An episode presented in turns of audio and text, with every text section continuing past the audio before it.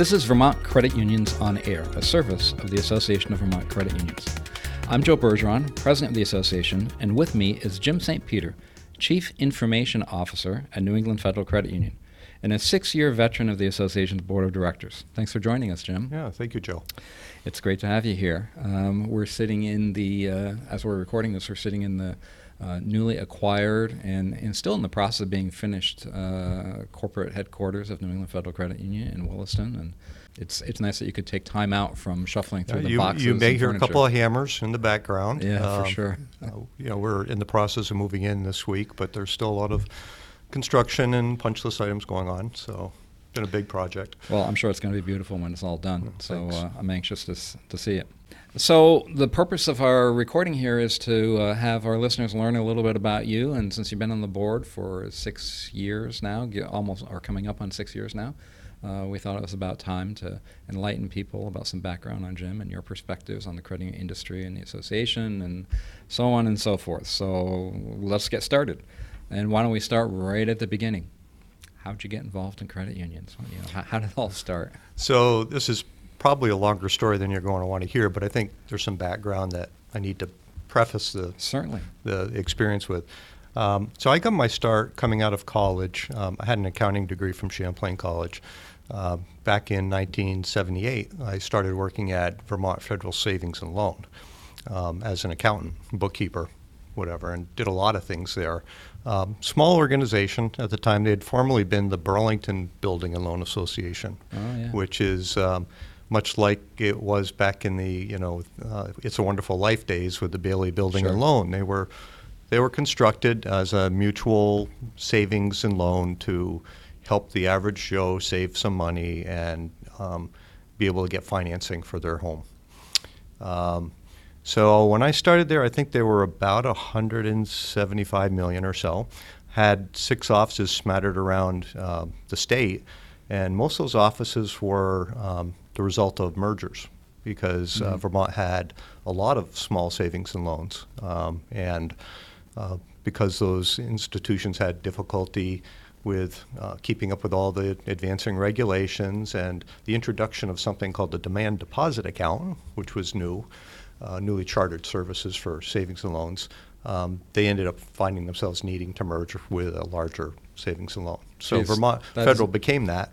That doesn't sound a whole lot different than today. well, that, that's somewhat where I'm going with this. Um, so my experience there was uh, working there for 18 years. Um, through that process, um, the savings and loan ended up uh, converting to a stock-held bank. Um, they uh, issued 30 or 40 million dollars worth of stock, um, went public, um, started expanding, and by the time I left, uh, Vermont Federal had, I believe, 32 branches across two states, Vermont and New Hampshire. Uh, they were about 1.3 billion at the time, and um, had about 100,000 checking accounts uh, due to a totally free checking promotion Oh, yes. Program that that, they yeah. came up with. And this was in the uh, late 70s. So my reason for leaving um, was really twofold. Um, you know, at the time, the merger and acquisition environment in New England was very hot and heavy, and um, you know, we really knew that Vermont Federal was a target with that many customers um, and a lot of equity that could be used really to, to help facilitate the financial transaction. Um, so, knowing that, um, I was looking for my options. Uh, didn't want to relocate my family. Um, and then in um, October of 78, uh, Vermont National Bank announced their intention to acquire Vermont Federal. So I went down to Brattleboro and met the folks down there. Um, ended up receiving a job offer um, uh, for a management level position at Vermont National. Um, and of course, I think it would have required a relocation to Brattleboro, something I wasn't too Right. interested in. Um, and I had some concerns about the, um, the the processing environment that I would be getting into. Mhm. Um, you know, dealing with that many financial transactions on a memo post uh, POD ticket paper-based system would, Mhm. would be challenging. Um, and over the previous 18 months or so, I had been introduced to John Dwyer. I'd talked to him multiple occasions, and um, I knew that he was in the process of looking for a new data processing core system. So um, know, the timing was just really right for me to um, really go next door. Uh, New England Federal Credit Union was just down the street from Vermont Federal, um, and start working here. And at the time, I believe, uh, much like the start of my work at Vermont Federal Bank, this was a, about a $200 million financial institution, um, and it felt like coming back home. Um, Cool. my, so my interest in uh, getting involved in credit unions, back to your original question, um, both because um, I didn't want to get caught up in the merger and acquisition space, uh, but secondly, I really um, liked the idea of getting back to you know the building alone type of concept, you know the mutual organizational concept, um, and it's worked out really well for me personally, and hopefully for the credit union. Great. That's an interesting story. Um, so how how long have you been with NEFCU now? Uh, 21 years. 21 years. So, So- that's that's quite a run. If you Uh, yeah, if you add the two together, I've been doing it for about 40 years, Um, and I've only had the two jobs really. Uh, I had one job when I got out of college for about three months. We won't talk about that one. uh, but really, just the two jobs for my entire career, and that's that's rare nowadays. It certainly is. Um, so, wh- what since you've been here for 21 years, what do you think is among the most? What have you found the most challenging kinds of things um, in in a credit union environment? And of course, your career is all IT. Um, so I don't know if it's IT specific or more industry generic, but what what have you found during those 21 years? You know, be challenging here. Um, well, my, my role here is both IT uh, facilities, and for a while it had been card processing as well, Right. which I Right. don't do that any longer. Um, I think the most challenging thing um, for credit unions and um, and for banks, quite frankly, is dealing with uh, the vendors that we rely upon. Um, many of these vendors are obviously profit motivated. Sure. Um, they change hands quite often. Sometimes you um, you develop a strong relationship with a vendor. Um, you know the people there. Um, you have a lot of faith and trust in the work they've done for you in the past. You sign long-term contracts, and then the next week the vendor's acquired Sure. by somebody you don't know. Right. Um, and the whole environment changes, and you know the performance changes, and seen that many, many times. I think over my career, and that's probably the most diffi- difficult thing to manage through. Um, is to make sure that your members are being serviced and your staff are being serviced, um, you know, by contracts and people that you may not have full control over. And along those lines, especially in the IT area, you know, I mean, the institutions probably commonly move, you know, between, well, when there were a lot of forms vendors and check printers and stuff like that. But in the IT kind of area, where, where it's a real marriage with some third party or outside organization, uh, when it comes time to change, that's a painful process. It is. Um, in today's uh, you know digital engagement environment where people are plugged in in real time to our systems, I mean clearly that's been the, probably the single biggest change in in the industry since I've been um, associated to uh, banking. Um, I think Vermont Federal Savings Loan, when I got there, really was being run on calculators and IBM Selectric typewriters. Um, and today, people are plugged in with their mobile phones real time. So you can't make a change and keep it transparent or hide it, you know, from the member. It's it's out there. Right. Um, and so we faced that with a core system conversion about four years ago, four or five years ago, where um, we really did it in layers over two or three years to ensure that there would be very little impact um, because of that level of transparency. Because that's one of the most important things, right? That you want to, you might want to have change in your back office, but you don't want your members experiencing change, un- Right. unless it's change for the better. But Right. um, and ch- change doesn't come easily to people's habits. I was, uh, interestingly, that we're having this conversation, I was um, looking at several emails today, um, vendor to be not named, uh, but the emails were uh, from users, uh, people in positions like mine, who were very upset with this vendor because of performance issues. Uh, You know, having their internet banking environment down for 12 hours, Hmm. as an example. Um, And it's not, wasn't a vendor we're using for the service, it just happened to be copied on the emails. But it's a, right? you know, it's a case in point that, you know, uh, the users get extremely frustrated Sure. when the vendor doesn't perform. Of course, Uh, rightfully so. If there's one thing you could change about our credit union industry, um, what do you think it would be? You know, how credit unions operate, how credit unions behave, or, or, or what makes them up. If, is there anything that you change, or do you think it's great just the way it is? Um, you know, field of membership, I think, is probably the, one of the most challenging issues, uh, both for small and large credit unions. Um, having those restrictions makes it, you know, difficult to plan the future. Um, develop business strategy that will ensure that your members are being served the best way that they can be. Um, so I think that would be the one thing I'd like to see change in the industry. have have an open membership. More, Everybody can more join. open than it is today. Yeah. Yeah. Yeah. So, like in a lot of other cooperatives, I think credit unions are pretty much the only kind of cooperative that I'm familiar with where we have some kind of limitation on the field of membership of who can join. Uh, you know, food co-ops, so on and so forth. It's you know, for the most part, I think mostly anybody that walks in the door. Obviously, limited to people, you know, within your um, influence sphere of influence, your marketplace or, or your geographical area. But if somebody moves to town, they can join. They don't have to, you know, be limited to some specific definition or something. Right. Hmm. So uh, we mentioned at the onset, uh, you've been on the league board for six years. Um, so how did that come about?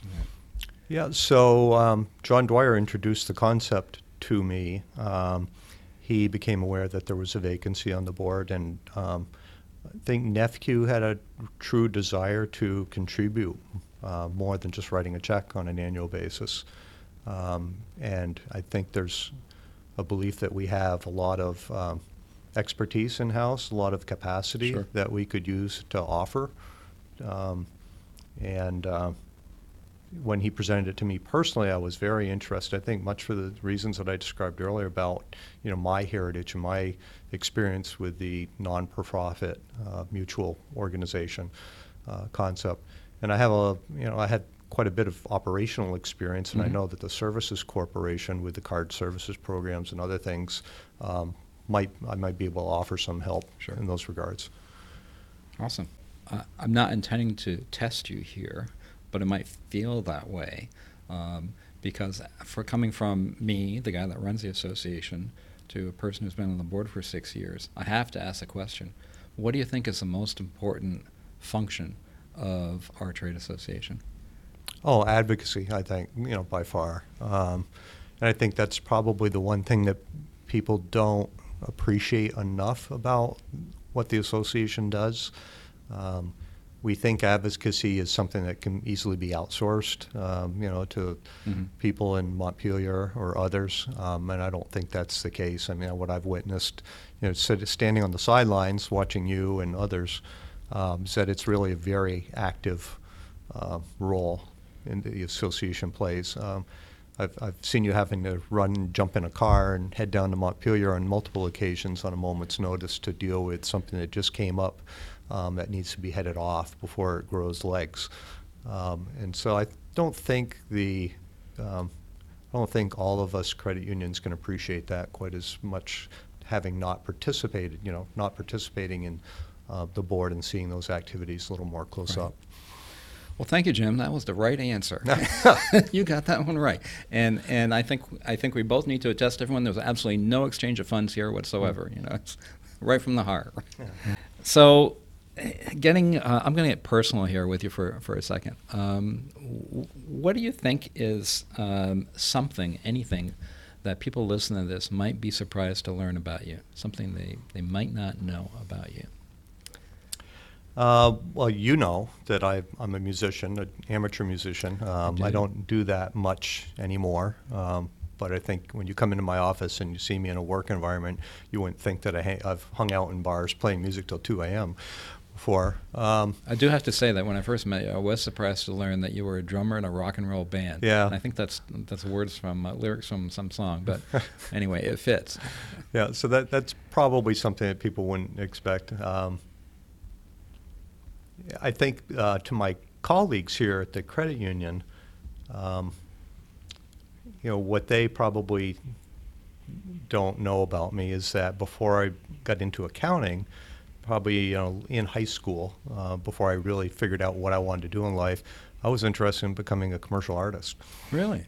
Yeah, um, I had an interest in uh, animation and working in the Disney studios. Wow. Um, and really came to the conclusion, probably in my junior year in high school, I wasn't good enough, Oh. and that it was probably an occupation that didn't have a lot of future in it. Hmm. You know, very very few opportunities, and probably a lot of people, much like acting, Right. right? Right. And so um, I looked for something else that would interest me, and I'd always been really um, a substandard student when it came to math. Um, it goes back for a lot of reasons. I think I have some attention deficit disorder, um, and it was difficult for me to just prescribe to the way that things were taught when I was younger.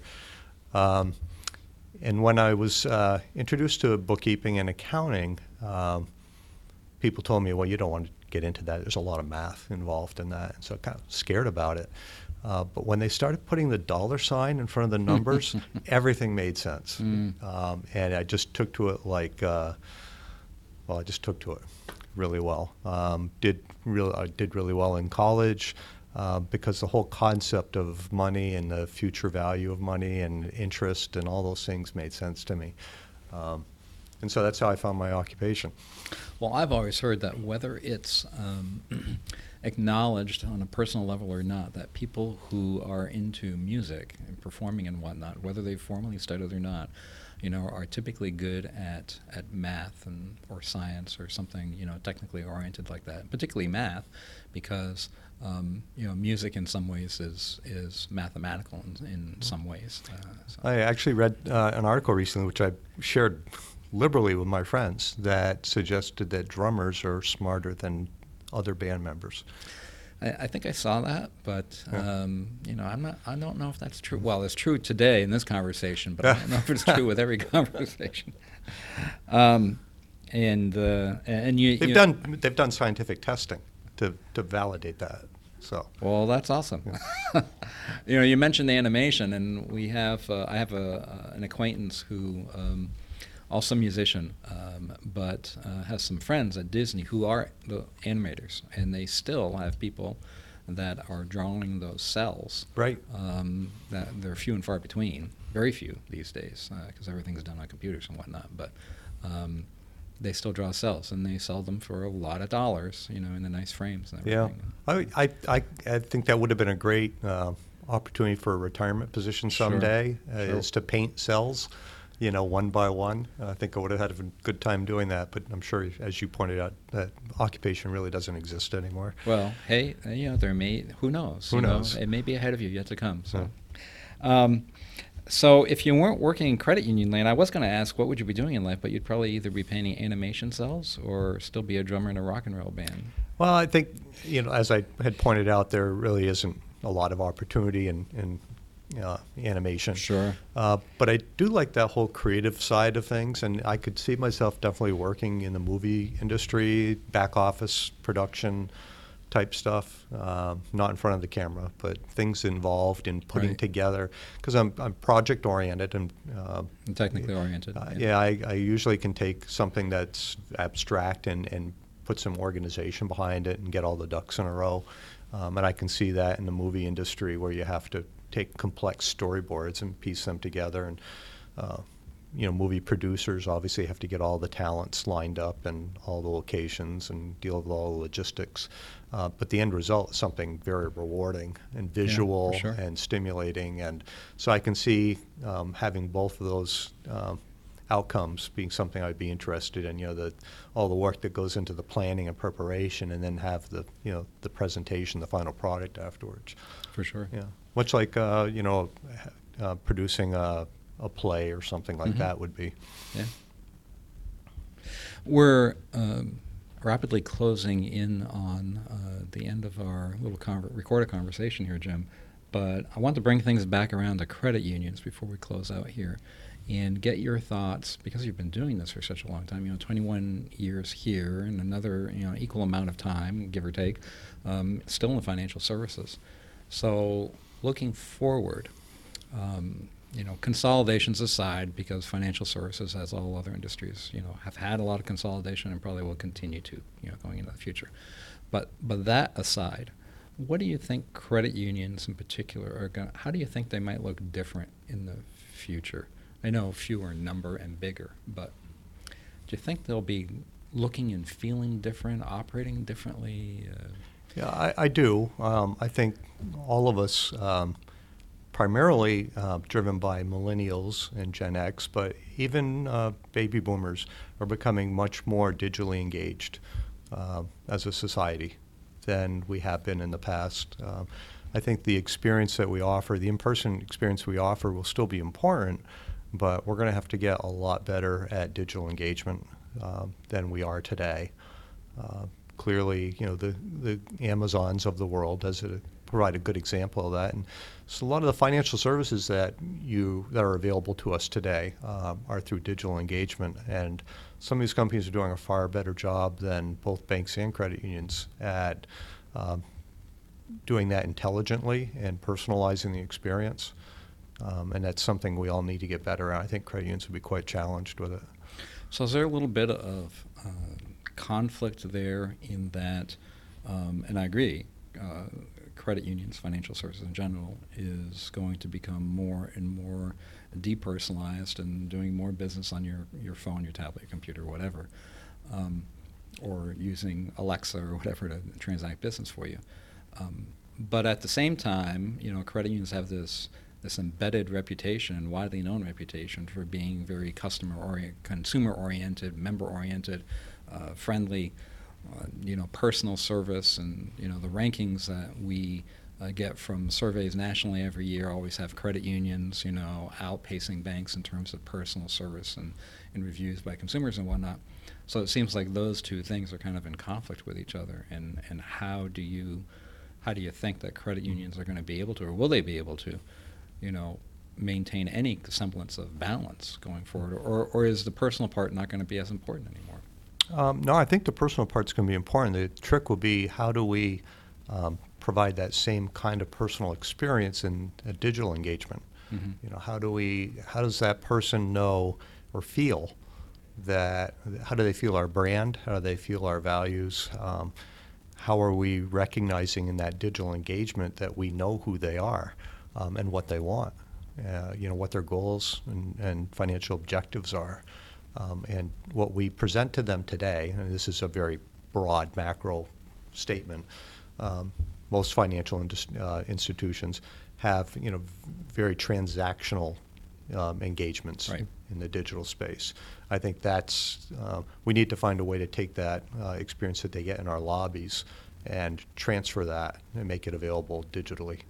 And uh, with artificial intelligence, um, you know, you mentioned Alexa as an example. Uh, per, you know, you can create an online or an animated persona of the brand experience you want the member to have in that digital engagement. You know, I think that's part of the challenge that we're going to be faced with. Um, and those are investments, big investments of dollars and time and skills, um, and a lot of different disciplines. You know, technical skills, but you know, HR skills and marketing skills. Um, it's going to be uh, very difficult to go through that transformation and have it come out right. New ways of doing business. Yeah. Uh, but hopefully we'll still be successful. I know New England Federal has been very successful, as most Vermont credit unions have been very successful. We have, what, uh, 58% of the Vermont population, Vermont consumers, that are members of credit unions. And that's up dramatically from when you and I first started. And We're trying to do our bit. You sure certainly are. And uh, you've been a big part of that. So thank you, Jim, for spending time with us in this conversation. It's been enlightening. Thank you, and, and thanks for uh, allowing me to participate on the board. It's been a pleasure. Well, we appreciate your service, as do all Vermont Credit Unions. And with that, we've reached the end of another Vermont Credit Unions On Air podcast and hope you found it informative. You can hear all of our previously recorded podcasts by searching for Vermont Credit Unions On Air in the iTunes Store or at SoundCloud.com. If you have ideas for a podcast on something you'd like to hear about, send it to podcast at Vermont Credit Unions with an S dot co-op, C-O-O-P. Until our next podcast, this is Joe Bergeron and Jim St. Peter at the Association of Vermont Credit Unions, thanking you for listening.